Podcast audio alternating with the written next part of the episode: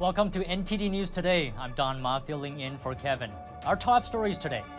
Celebrating Thanksgiving on the other side of the planet. We look at how U.S. troops stationed overseas spent the holiday. America holds its oldest Thanksgiving parade once again in the city of brotherly love, and the Windy City showcases cultural diversity at its annual parade. With the rail strike looming, President Biden contradicts a White House official saying he has not directly engaged yet with the unions or railroads.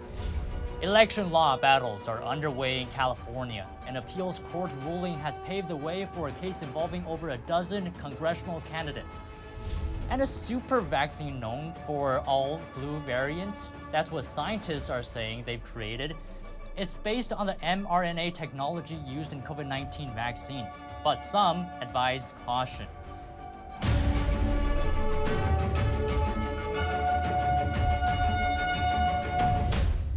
Not everyone can spend Thanksgiving at their home with their families, but that doesn't stop our troops on the other side of the globe from celebrating the holiday.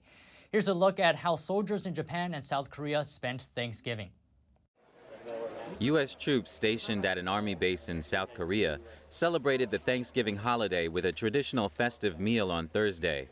They put up a Happy Thanksgiving sign to bring the holiday spirit to the station, and some soldiers even dressed up in turkey costumes. We're just giant turkeys. I guess they bought two of them just so we can represent the parting turkeys that the President of the United States would usually go ahead and let live on this grateful day. Senior U.S. Army officials served the traditional Thanksgiving feast of roast turkey, beef, lobster, mashed potatoes, stuffing, green beans, pumpkin, and cakes. The soldiers are based in Camp Casey, one of several U.S. Army bases near the demilitarized zone, close to North Korea's border. So it gives them that taste of home, and it's an opportunity, for everybody to, break bread together, have the meal together, and then for us as leaders, it's a chance for our soldiers to see us as leaders, serving them the meal. Almost 30,000 American troops are stationed in South Korea, which has the United States' third largest military presence outside the country. This is their first time being away from home, and so this is a great opportunity to essentially remind people that even though we're thousands of miles away from family and friends, there's still a family amongst each other here. At an Air Force base in Tokyo, U.S. Ambassador to Japan Rahm Emanuel served Thanksgiving lunch to American airmen. Similar to the base in South Korea, soldiers in Tokyo were also served with the Thanksgiving essentials: turkey, mashed potatoes, and more. Also on Thursday, President Biden and First Lady Jill Biden delivered pumpkin pies to firefighters at the Nantucket Fire Department. Biden and his family spent the holiday on the Massachusetts island. The president tweeted that he and his wife were honored to speak with women and men of our armed forces this afternoon. You gave up your seat at the Thanksgiving table to defend us, and we owe you a debt of gratitude. You're the best of America. The president also spent part of the day calling members of the military to thank them for their service. America's oldest Thanksgiving parade celebrates once again. NTD's Flinders Kinsley takes us to the city of brotherly love for the story. The Philadelphia Thanksgiving Parade has spectators packed along the Benjamin Franklin Parkway for over 3 hours of entertainment. It's a beautiful day in Philadelphia, amazing, the oldest parade in all of America, in one of the oldest cities in America. It's a beautiful thing, and this is real Philly love right here. Marching bands, floats, giant inflatables, youth choirs. Over the years, Philly has perfected the art of the parade. I always like the dancers since I teach dance, and I know there's going to be a few different groups here, so I'm excited to see. Love it! Abominable Snowman flying in the sky. It's perfect. Beautiful. What's not like? It's amazing. Yeah. There were some things with cars. I love old cars, so I got a lot of photos of them, and some were good with like kids and dogs in them and stuff. And it's all great. The music, the floats are all really good. The Thanksgiving Parade brings Philadelphia together and families closer. Usually I cook, but my granddaughters were in the parade, so we're visiting family instead. So I'm enjoying the parade, first time ever here. We gather all our family around and we think about all the things that we're grateful for. The parade is an opportunity to reflect on Thanksgiving and what Philadelphians can be thankful for. Just to be here and be able to have peace and quiet and just everybody just get along for a while, you know. All that other crazy stuff that's going on out there, just remember it's all about people and getting along. We're family, friends, just being alive. Yep. Enjoying a parade like this is awesome. Mayor Jim Kenney shared his feelings about Thanksgiving outside the Manna stall. Manna is a charity that delivers meals, counsel and hope to those in need. Thankful that they live in a country where you can have what you need, you can earn what you need, and that there's also opportunities to help people who are in need. And this is what groups like this do, and they do it well, and they've been doing it for years. This year marks the 103rd anniversary of the Philadelphia Thanksgiving Parade. Flinders Kinsley, NTD News. Chicago also celebrated the Thanksgiving holiday with a parade, and this one was the 88th annual parade the city has held. Participants and spectators enjoyed the festivities. NTD's Andrew Lemoy was there. Spirited marching bands, elaborate floats, and lively performances dazzled enthusiastic audiences in Chicago. The city's Thanksgiving parade celebrated the day with a diversity of talent and different cultures. The Falun Dafa group performed a peaceful Chinese meditation practice. Sharon Kolarski joined the parade to tell people about the practice. I want to tell people about Falun Dafa and how wonderful it is. Truth, compassion, forbearance. I'm just so happy to see all the smiling faces. You wave at people and they wave right back at you. Virginia Windsor is a member of the colorful Azalea Trail Maids from Mobile, Alabama. Azalea Trail Maids is an Alabama tradition of azalea planting dating back to the 1920s. Thanksgiving is such an amazing holiday, and I'm so glad that we get to spend it with everybody. We're all about bringing joy to other people's day. Laurel Ramos is proud to show his Mexican heritage. He performs rope tricks as part of the Ray of Hope Riders, a group performing Mexican side saddle drills and horse dancing. We show our culture, our traditions, our family heritage. It's a beautiful thing to show to the public. Spectators cheered on the performers as they paraded down State Street. After watching the Falun Dafa float passing by, Paul Mayers from Buffalo, New York said he felt positive energy. Positive energy, we love the music, and more of that type of music, because people feel the energy, they feel the good spirit, the good mood, and it makes everyone happy. Veronica Rebeloso danced along with her daughter's marching band from Texas. I like the different cultures and communities that are represented. This is awesome. Rosa Robledo from the Chicago suburbs visited with family and friends. And there's beautiful, excellent talent also of all the marching bands that are here, so it's been really great to see it. The celebration wouldn't be complete without attendees' holiday wishes. Happy holidays! Happy holidays! Happy holidays! Reporting by Angel Lemoy, NTD News, Chicago. And now on to the possible railroad strike. President Biden yesterday claimed he's not directly in touch with either side. But that contradicts what White House officials have said. NTD's Jessica Beatty has more. President Biden Thursday told reporters the talks are ongoing between railroads and unions. And because of that, he said he himself has not directly engaged with either side yet. But that contradicts what the White House press secretary said earlier this week. The president is indeed involved directly, but I don't want to get into details at this time, but he has been involved. He remains focused, again, on protecting America's families. Earlier this week, another union rejected a tentative agreement with freight railroads. The major sticking point is paid sick leave. Unions want it, but railroads refuse it, claiming unions agreed to skip it in order to get short-term disability benefits and higher pay. The latest union rejection ups the possibility of a nationwide rail strike that could seriously hit the economy ahead of the holidays. A new estimate puts the cost of a freight rail strike at $1 billion in its first week. The Anderson Economic Group is calling the potential strike one of the most disruptive events that can happen to the economy. Lost agricultural goods and food spoilage would quickly add to mounting losses. The Retail Industry Leaders Association is calling on policymakers to intervene to avoid an economic disaster. If no contract deal is reached, the four rail unions that voted against an agreement set a joint strike date of December 9th. Jessica Beatty, NTD News. Scientists have engineered an experimental super vaccine. They say it can fight every known strain of the flu. It employs the same technology used in COVID-19 shots. NTD's Daniel Monahan has the story.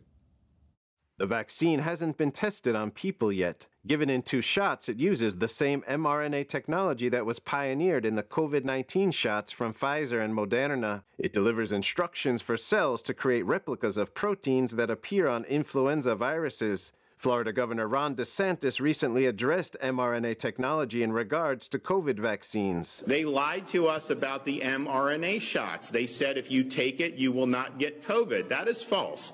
The universal flu vaccine, if successful in human trials, would not necessarily prevent infection. The hope is that it would give people a baseline level of immunity and reduce deaths and hospitalizations. Unlike standard flu vaccines that deliver 1 or 2 versions of the proteins, the experimental vaccine includes 20 different types. Scientists hope the immune system would then recognize any flu virus it might encounter in the future.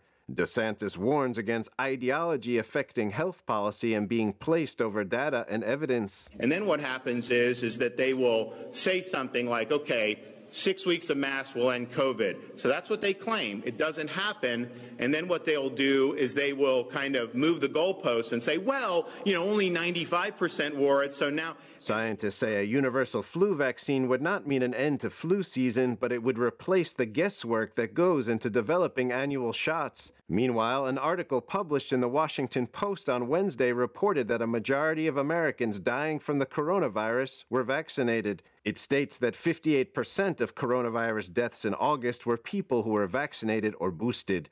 Daniel Monahan, NTD News.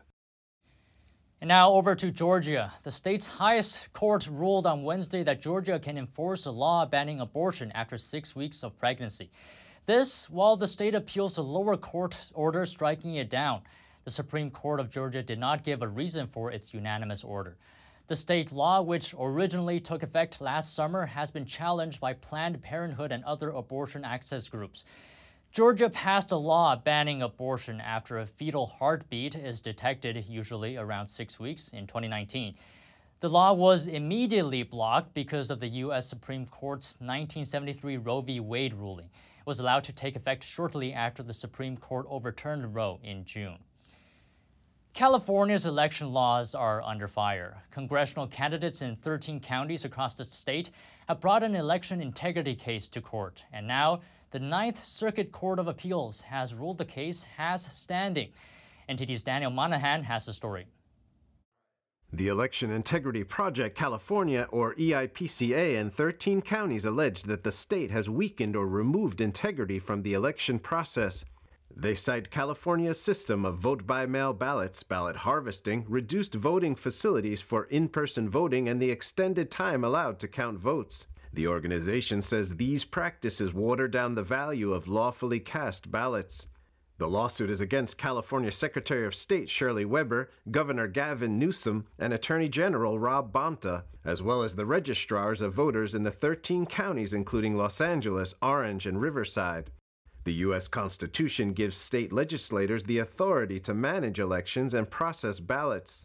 But the Federal Appeals Court ruled that the case can move forward, meaning California's practices may be violating the Constitution in other ways. The suit alleges that over the last decade, California has passed laws and regulations that have led to massive irregularities.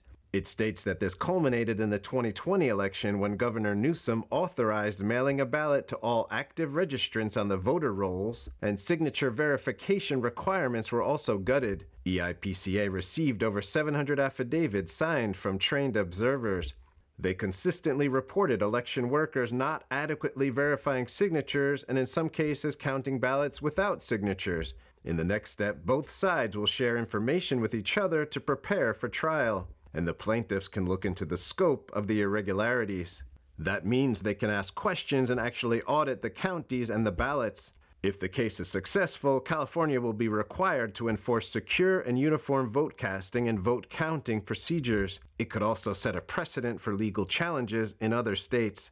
EIPCA states the case is not a partisan issue, but a constitutional one that has affected many candidates in more than one election. Daniel Monahan, NTD News. Coming up, a paramedic in Canada treats a girl fatally injured in a car crash, only to find out that she's her own daughter. And Native American tribes are reviving a significant part of history, the bison herds. More in just a moment here on NTD News Today.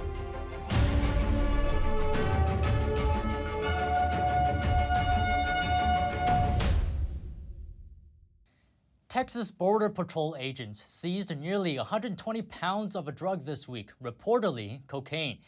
The drugs have a street value of over $1.5 million. Officers assigned to the World Trade Bridge in Texas seized the drugs. One of them flagged a semi-truck claiming to be transporting plastic film. During the second inspection, they brought in a trained dog to aid with the search. The officers then discovered large quantities of suspected cocaine in the trailer. Homeland Security is investigating. And over in Illinois, a terrifying moment captured on camera. Police officers rescued a boy and a woman from the freezing waters of a pond. Just before 4:30 p.m. on Wednesday, Aurora police officers and firefighters responded to a 911 call about a 9-year-old drowning. When officers arrived, they found the boy had fallen through ice as he tried to retrieve a football. A woman had also fallen into the waters when she tried to save the child. Two officers swam to save the drowning child and the woman and brought both of them to safety. The child was transported to a hospital with minor injuries. The two officers also sustained minor injuries. The U.S. Coast Guard rescued 18 presumed migrants, including children. They were stranded at sea without food or water for 5 days after their boat broke down. They were rescued in international waters near the U.S.-Mexico border. A helicopter rescued 5 adults and 2 children, and then a Mexican naval vessel rescued the remaining 11 people. The 2 children were reportedly a 4-year-old boy and a 2-year-old girl. The migrants on board were suffering from sun exposure as well as a lack of food and water. At least 3 were taken to San Diego hospitals. The Coast Guard told NBC that rescuers were surprised the vessel didn't sink, considering it had a dead motor and was weighed down by the numerous passengers on board. And in Canada, a tragic story about losing a family member. A paramedic unknowingly treated her own daughter after a fatal car crash. On November 15th, Canadian paramedic Jamie Erickson was called to the scene of a car crash north of Calgary, Alberta. A car had lost control and was struck by an oncoming truck. The driver was able to get out of the car, but the female passenger was trapped with serious injuries. She found the girl who she had sat with in the back of the crumpled vehicle, keeping alive so a family could say goodbye, and due to the extent of her injuries was unrecognizable. Erickson stayed with the girl until she could be transported by air ambulance to a hospital, where she died. Erickson was still unaware of who she was. It was only after she got home that day that police told her the girl was her 17-year-old daughter, Montana. Jamie unknowingly was keeping her own daughter alive. Erickson shared her grief with reporters late Tuesday. She described her daughter as a success at everything she set her mind to. Well, she's her mother's daughter. Montana's going to be greatly missed by everyone, and we love her so very much. Erickson said her daughter was a fighter, and she fought until the day that she died. The girl was able to donate her organs, and 2 of the organs she donated were life-saving.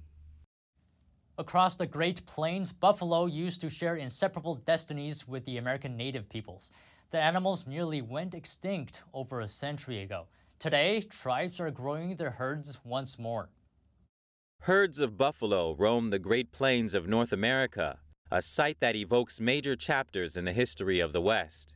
These creatures were once at the heart of the native people's lives for thousands of years. At one time, there were millions of buffalo that roamed North America, and all of these tribes, relied on them at some point, whether that was for food or shelter or ceremonies. But the balance ended with the arrival of European settlers. Newcomers ushered in a new level of industry and hunting.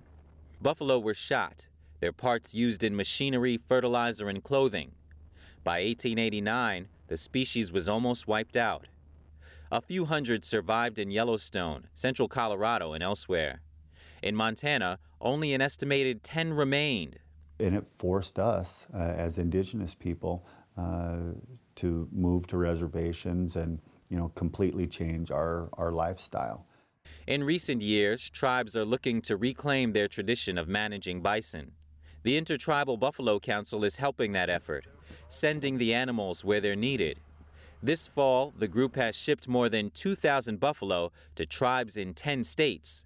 And, you know, we're in contact with all of our tribes, and we're able to take those animals and redistribute those to tribes to either enhance their herd or start a new herd. In Badlands National Park, 100 wild bison received a health check. Trailers awaited to ship them to their new home at Rosebud Reservation. No rough stuff, you guys. Then they were set free to roam. And as they start to run past, it's just a feeling of accomplishment that, you know, at one point our ancestors were watching the same thing, you know, herds of buffalo run past them.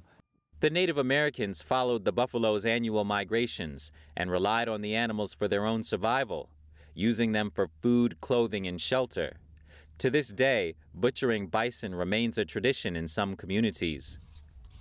For us, the buffalo harvest is about building our relationship with buffalo, about going through those steps to make sure that we are being good relatives. And it's about practicing being a good relative, as well as connecting with each other. For now, an estimated 20,000 bison have found their way back into 82 tribal herds across the U.S. and Canada. Coming up, an award-winning film is hitting big screens across the U.S.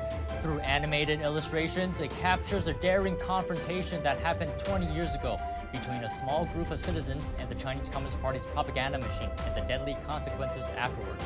That and more when we return with NTD News.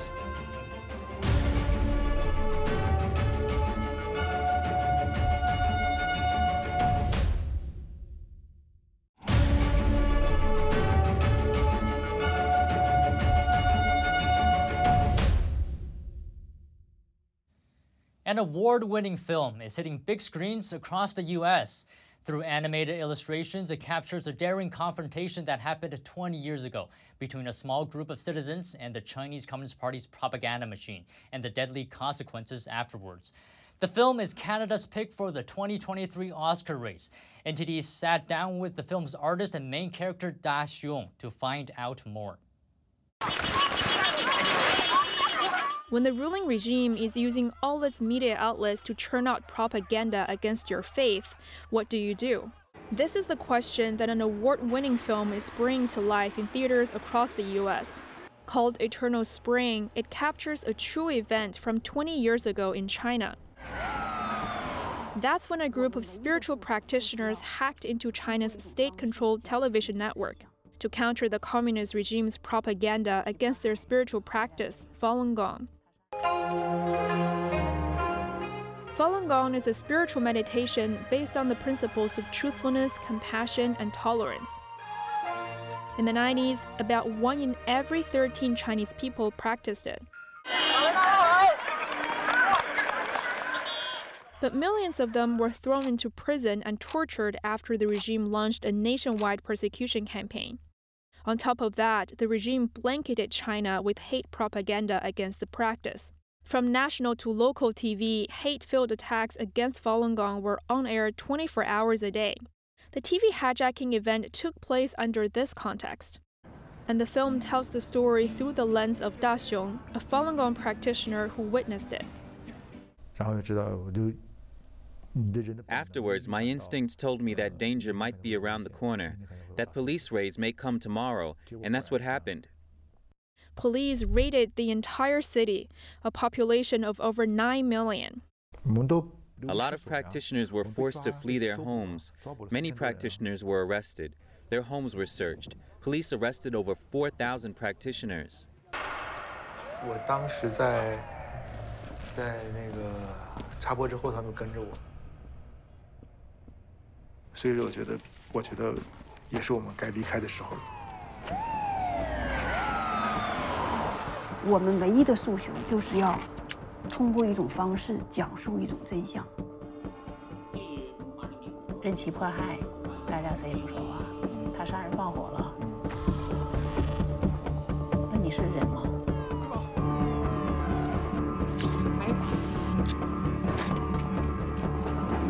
people.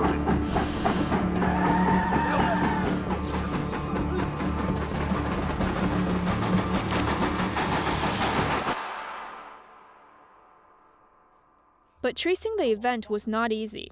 Of the hijacking's core participants, 6 have died at the hands of Chinese police. Of those who are still alive, the main ones were in prison. We couldn't get any information from them. A breakthrough came in 2017 after a survivor made out of China, following 10 years in prison. We were only able to sort out the stories after we found a key participant, Jin Shuizhe. The film was 6 years in the making, and the hand-drawn illustrations alone took over 2 years. But for him, that wasn't the hard part. You have to recall the memories, those unhappy memories, painful memories while in China. It's like a scar has already healed, but you have to cut it open again and feel what it's like to be painful. But he says his own feelings aren't important, because most of the people that were involved in the TV hijacking event have died. Their families fell apart. What they went through is far more cruel than what I've been through. I have a sense of mission. It's like as if I'm finishing what they have not completed. And to tell the truth to the world, this is what kept me going. He noted tapping into state-controlled TV network proves no easy task, and the participants knew the risks and consequences. If the police arrests don't come today, they could come tomorrow. So why did they do it? Those practitioners want to clarify the truth about Falun Gong and let the Chinese people know that they have a right to choose to know the truth. This is very important. No one wants prison terms. We all have families. We all have comforts in life that are hard to let go of. But since they chose to do this, that means they know the significance of doing this was bigger than their own personal feelings. He added, it also comes down to having great love for the country. The movie also talked about the idea of what is love. It's to have the courage to carry on the traditional values of this nation. This is the biggest love for the country, instead of staying numb and silent. But this comes down to individuals' choices. Not everyone can do something like this. Da Xiong explained the film also gives a different big picture about China. It showcases the deep influence that Falun Gong had left on the Chinese society. Also, how Falun Gong practitioners think about things. Why did they want to do this TV hijacking event? They have persisted against Beijing's persecution for 23 years. The film is Canada's pick for the 2023 Oscar race. It will contest for Best International Feature. Meanwhile, the film is hitting big screens across the U.S., including New York, Los Angeles, and Washington, D.C. It also has upcoming releases in the U.K., Canada, and Australia. And if you have any news tips or feedback for the show, don't hesitate to email us at news.today@ntd.com.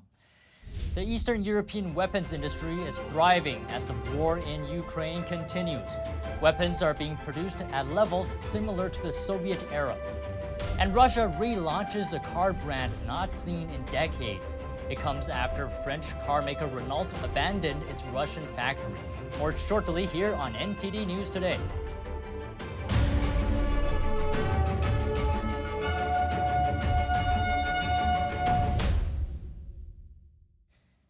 Eastern Europe's arms industry is churning out guns, artillery shells, and other military supplies as governments in the region lead efforts to aid Ukraine in its fight against Russia. Here's the story. The war in Ukraine has taken a toll on Europe's economy, but one sector is quietly humming. Arms makers in Eastern Europe are churning out weapons and ammunition at a pace not seen since the Cold War. Many governments in the region are still wary of their old Soviet master Russia and keen to help Kyiv resist. Arms firms are seizing the opportunity. Poland's state-owned PGZ makes everything from drones to armoured vehicles. Boss Sebastian Chwałek says it's almost doubling its investment plans over the next decade. We are developing, expanding our abilities. We're preparing for increased deliveries not only to the Polish market, and we are aware of that. We are in many discussions with potential customers from third countries who would like to equip their armies with Polish equipment. PGZ says it has delivered all sorts of gear to Ukraine, including mortars, small arms and ammunition. It expects 2022 revenues to beat a pre-war target of almost $1.5 billion. There's a similar story in the Czech Republic. The country has supplied about $2.1 billion of weapons to Ukraine, and arms exports are on track to hit their highest since 1989. That's according to Deputy Defence Minister Thomas Kopechny. For the Czech defence industry, the conflict in Ukraine and the assistance the industry provides to the defenders is clearly a boost that we have not seen in the last 30 years. It is not only that this year will be an absolute record in the export of military material, but it is also about quality. It's about the fact that historically we can get access to technology, to a partnership with one of the world's largest arms industries, and that's a huge opportunity. Eastern Europe's arms industry first boomed under communism, churning out weapons for the Soviet bloc. War in Ukraine has the factories busy again, but no longer in service to the Kremlin. And staying in Eastern Europe, after a two-decade hiatus, Russia on Wednesday launched production of the Moskvich car brand. It's being built at a plant near Moscow given up by French car maker Renault, and it has a new, modern design. It looks like a Chinese car with Chinese-labeled parts and stickers of Chinese car maker JAC everywhere. But it really isn't made in China, which is exactly what the recently revived Soviet-era brand Moskvich wants consumers in Russia to believe. After a two-decade hiatus, the carmaker marked its return with the new Moskvich 3, rolling off the floor of a former Renault plant near Moscow, a factory that Renault sold as it left the country in response to Russia's invasion of Ukraine. The car goes on sale in Russia next month. Everybody thinks that we only glued our logo on the cars here, but that's not the case. We have an external partner. We have Kamaz as an external partner, and we have a long-distance partner we are working with and whom we're getting components from. We are not naming that partner.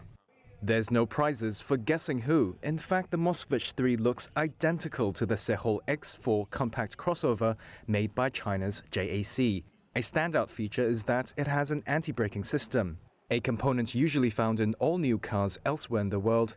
Russian carmakers have had to remove it from their cars because of Western sanctions in response to Russia's military campaign in Ukraine. The new, modern Chinese design is a far cry from the basic hatchbacks or three-box saloons the brand was once known for. Renault sold its brand and the factory Moscow will use to build these cars for $1 each as it left. The Russian government now aims to produce just 100,000 Moskvich vehicles a year, some which will be electric. For comparison, Tesla makes one-fifth that number in a week at its Shanghai plant. With just 600 Moskvich 3s slated for production this year, the new model is unlikely to dislodge the gloomy outlook for the country's auto industry, whose annual sales could end the year below 1 million vehicles for the first time in Russia's modern history. And adding to the woes, another car maker pulls out of Russia. Japan's Nissan is taking its name off a car plant in St. Petersburg. That's after the company's assets in Russia were nationalized.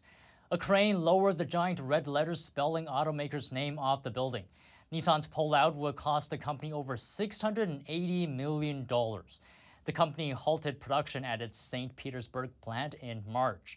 It later sold all its Russian business to a Moscow-based automotive institute at a price of only about $1, though the company reserves the right to buy it back within 6 years. Nissan said this week that the sale is now complete. This isn't the only Japanese automaker, though, to end its operations in the Russian market. Toyota made the same decision back in September. A French Christmas market opens and showcases exquisite holiday foods. The market is located right next to France's famous Louvre Art Museum. And some Black Friday discounts are misleading shoppers. Often the same item is less expensive other times of the year. Stay tuned for more on that when we return.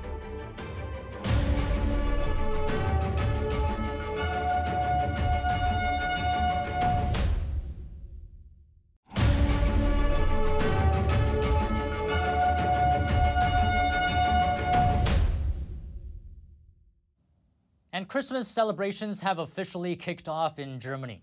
Chancellor Olaf Scholz received this year's Christmas tree in Berlin. The ceremony was accompanied by a children's choir singing traditional Christmas songs.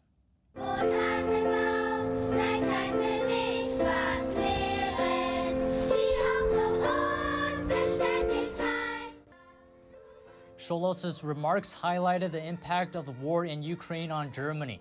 The chancellor noted the government's efforts to combat the energy crisis, stressing the nation's unity to weather the storm. He also welcomed Ukrainians seeking asylum in the country. Singing carols in the run-up to the Christmas is a centuries-old tradition in Germany, either at a local church or at home by the Christmas tree. The oldest songs date back to the 11th century. Christmas markets are opening in Paris. While there, you will find hot wine, an enormous array of cheese, and lots of Christmas shopping. Our France correspondent David Vevez went there to seek some festive cheer. It's considered the most popular Christmas market in the French capital. The opening of Tuileries Garden Christmas Market, located next to the Louvre Museum, is marked by a return of tourists after 2 years of pandemic. The market's alleys are filled with flavors of sausage, onion, soup, and hot melt wine. I love it. I love Christmas markets. It's just opened yesterday, so it's nice to come visit. I think we come for the food, all the sweet stuff, and the churros. It's really good. Gourmets can find here signature Christmas dishes. We have here the Christmas hamburger with foie gras, fried onions, and a fig. These are heartwarming dishes, served with a smile. We're happy to be here. It's party time. Raclette, fondue, aligot. It's impossible for food lovers not to taste some famous winter cheeses. There are certain cheeses that are eaten more in winter, such as raclette and reblochon. But otherwise, cheese is eaten in France all year round. Raclette is a soft cheese that melts quickly and is a great treat in winter. Actually, I tasted the aglio. How is it called? Aligot. Aligot. That's like mashed potatoes with garlic and onions and cheese. That was good. Aligot! This dish from southwestern France can be found at this vendor stand. So the aligot dish, there is butter, cream, water, cheese. And here it is, ready in 4 minutes. The market is also a chance to shop for artisan gifts. It's a mold-making workshop, so I display bas-relief sculptures. My specialty is the imitation of materials such as wood and stone, and I am inspired by Art Nouveau. This glass blower says the return of tourists is great news for local craftsmen. It's a great atmosphere. It allows us to showcase our expertise, a profession of 37 years. I learned this trade myself, and for the last 10 years, I've been sharing it in the capital. We have the pleasure of being here and meeting people from all over the world. The Tuileries Garden Christmas Market will run until the first week of January. David Vives, NTD News, Paris. And a new study from the UK, just 1 in 7 Black Friday deals offer a genuine discount. And the vast majority of offers are the same price or cheaper at different times of the year. That's according to consumer group Which. Overhyped and underwhelming deals may mislead people into spending more, a sensitive point for many during the cost of living crisis. NTD's Malcolm Hudson spoke to shoppers in London to hear their thoughts. The lead up to Christmas is a time when families are buying gifts, and especially amidst the cost of living crisis, people will be wanting to save where they can. But consumer group Which has warned that Black Friday is rarely the cheapest time to shop. They analysed over 200 deals and found that most Black Friday offers do not offer genuine discounts. Which looked at 7 major retailers, including Amazon, Currys, John Lewis and Argos. They found that only 1 in 7 deals they analysed last year offered a genuine discount. Out of the deals, 98% were cheaper or the same price at other times in the year. None were cheaper on Black Friday alone. Shoppers in London shared their thoughts. Well, I work in retail and I've kind of like scouted out certain areas, and they've done like different types of deals than they would in America, because in America they have like general 50% off or what, how many percentage off on like all in shop. Some you have to like buy something and then over a certain amount of limit you spend, then you get a discount. He said that these kinds of deals encourage people to spend more. One man said he likes to make use of the offers. Definitely. I think, you know, whether you do Christmas, like I don't do Christmas myself, I'm a Muslim, but it doesn't mean that you can't make use of the deals. You know, so actually do look forward to the deals, whether it's Black Friday or, you know, Boxing Day deals. However, he explained it's also important to be shrewd. So I don't just blindly see a sign that says 10% off or 80% off and go and buy it. I always make sure that I've looked online and I've done a bit of research before. Which found that Amazon and Very were the worst offenders in regards to dubious discounts. Over 70% of their products in the analysis were cheaper at different times of the year. Generally, people I spoke with didn't like this kind of marketing. I just feel like it's a bit of a scam. No, that's right. I would agree with you. I would agree with you. Looking at things over the couple of weeks, I've got in my head, I know what I'm prepared to pay, and then I see that actually the prices haven't dropped. They're exactly the same, but they try to make out, oh, they raise it beforehand and then they drop it down.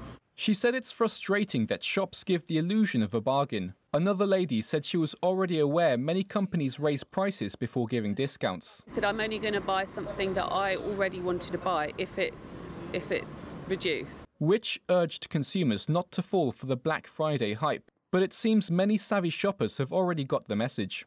Yeah, I actually use all year for Christmas. If I see something that someone likes, then I'll get it, because it'll be cheaper then anyway. Malcolm Hudson, NTD News, London. Dozens of striking Amazon workers gathered outside an Amazon warehouse in the southern suburbs of Paris on Black Friday, calling for salary increases and better working conditions.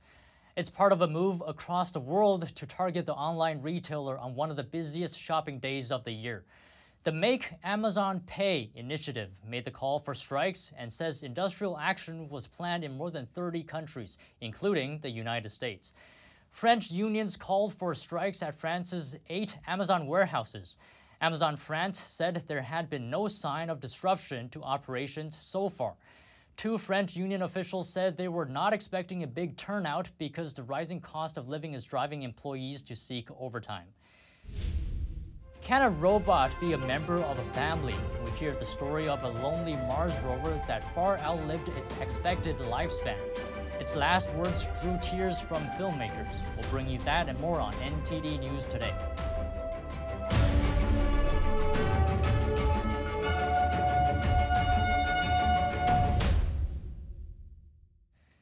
Sometimes you just need an act of kindness to help you through a difficult time. For one cancer patient, her attitude and faith helped her to find hope on the wings of an angel. Let's take a look. For much of her life, Jenna Silva traveled the world without any health concerns at all.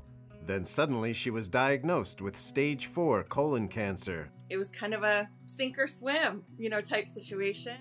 However, finding the right treatment wasn't easy, but she elected not to succumb to despair. I really believe our health is really closely connected with our attitude. And I believe that God is walking this with me, and that's a huge part. I cannot do it without him and without the support of the people around me and things like that. So I'm very, very blessed. Her positive attitude and trust in God brought her to a solution. You could say a solution from the angels. My aunt, my dad's sister, was also getting treatment up at this place in Seattle. So she originally told me she, you know, was introduced to Angel Flight and had been getting back and forth from Central Oregon up there as well. You know, my aunt has been so blessed by that and has been able to do the treatments. And she actually has a clean bill of health because of it. Angel Flight West is a nonprofit organization that provides free flights for patients who need transportation to their medical appointments. Together with volunteer pilots and some commercial flights, Angel Flight West is able to help people such as Jenna get to their treatments. Trevor Moody is a pilot based in Seattle. In preparation for this, I was going through some letters I keep, and I got, I don't know if you can see that, but one little girl, 11-year-old, sent me a thank you note after a trip. Trevor has a love for flying and a heart for helping people. Just a few years after he got his license, he joined the organization as a volunteer. As a medical engineer and a cancer survivor himself, he knew the challenges a lot of patients face. For him, it's making the impossible possible. A few years ago, I was flying a retired veteran from Idaho, so in the mountains of Idaho. He was traveling to Seattle for cancer treatment. a few months later, I got a letter from him, and it was really saying that, look, most important, I'm in remission, or this is him speaking, I'm in remission from cancer now, so I'm cured effectively, and I really want to let you guys know that if Angel Flight hadn't been available, I'm pretty sure I wouldn't have gone for the treatment. He made around 93 trips in the years of volunteering, and now he is flying Jenna to her treatments. What keeps him going? So the fact I can give back and help with that is immensely satisfying. And that's the kindness these patients need. And my experiences with them is that I'm coming in contact with so many people that are just like so compassionate, and you know, they just want to help people. And when you come in contact with people like that, it just lifts and encourages us so much. Ivan Martinez has been working for Angel Flight West for about 10 years. Incredibly inspired every day and humbled by the stories that I hear from our pilots and our patients. His goal is to let people who struggle know this service exists and that it's free. Our hope is to remove that barrier that many Americans face. Transportation is the biggest barrier to healthcare next to cost. All of the flights are all provided by volunteers who just give up their hearts and their resources, and I'm just incredibly thankful for our volunteers. And for Jenna, she felt the compassion from these volunteers. I can sit and, you know, just kind of sulk and feel sorry for myself and be depressed and be scared and be fearful, or I can make the decision and the choice to be positive and to open my eyes and look around me at all of these incredible things and people that are extending their hands and hearts and compassion to us, and their financial help and all these things that they do, and all of that stuff. It makes you so grateful. And you just, you know, the attitude part is a huge, huge part of our journey, our health journey as well. I have a lot of hope and, you know, a lot of faith that it's going to be a good report, and that the treatments that I'm getting up in Seattle are working. So that's where I'm going to stay right here, is just very hopeful and thankful and that kind of thing. Next, we dive into the documentary about the mission of the Mars Exploration Rover. This one might be a tearjerker, though, so be prepared. Yeah, it's only a robot, but she becomes a family member. My battery is low, and it's getting dark. That was the last message from Mars rover Opportunity, or Oppie, and it went viral on social media. I assumed that scientists and engineers would be very academic and very unemotional and probably detached, and that might be an uphill battle for us when we're trying to tell the story through human voices. And I was totally wrong. Once we met the human being characters, it was an embarrassment of riches. Oppie was only supposed to last 90 Martian days, but it survived over 14 years.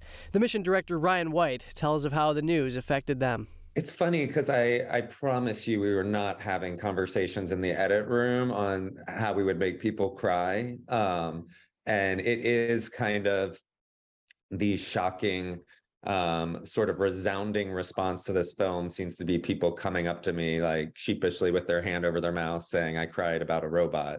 The documentary Good Night Oppie follows the NASA launch back in 2003. Oppie sent its last message on June 10th, 2018. Industrial Light Magic created all those scenes. It's all based on hundreds of thousands of photographs, and that's why it's photoreal, is because NASA gave us exactly what it looked like on a particular day. So if Opportunity's getting stuck in sand, we know exactly what that looked like from all 9 of her cameras and from the orbiters above Mars shooting down. Both rovers, Oppie and Spirit, are solar-powered, and they look uncannily like Pixar Studios' WALL-E. I do know that NASA is very careful to remind me, to remind people that Spirit and Opportunity came first, because there's been a lot written like, oh, these robots look just like WALL-E. Maybe NASA did that. And, you know, these robots launched in 2003. I think WALL-E came out like 2007 or something. White added, there is just something so emotional about a little lonely robot on a planet. These are people that are living day to day, getting to do the things that we all dreamed about doing as kids. And that's their actual daily work. And it's not just work to them. It's their life. It's their daughter on Mars, as a lot of them see her. So I think there's also something about that connection. Good Night Oppie is in some U.S. cinemas right now and was launched on Amazon's streaming service on Wednesday. During the World Cup, Japanese soccer fans are being praised for cleaning up the trash in the stadium. This was after Japan defeated Germany on Wednesday. During the match, Japan made a historic 2-1 victory over four-time World Cup champions Germany for the first time. The FIFA World Cup posted a video on Twitter of Japanese fans packing trash into plastic bags before they left the stadium after the game.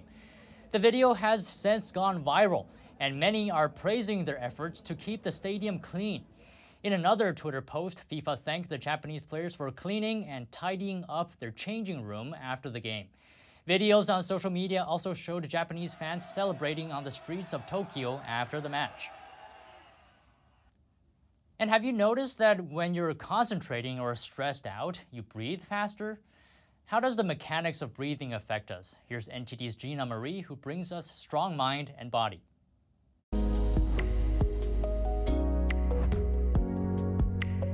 We are living in stressful times.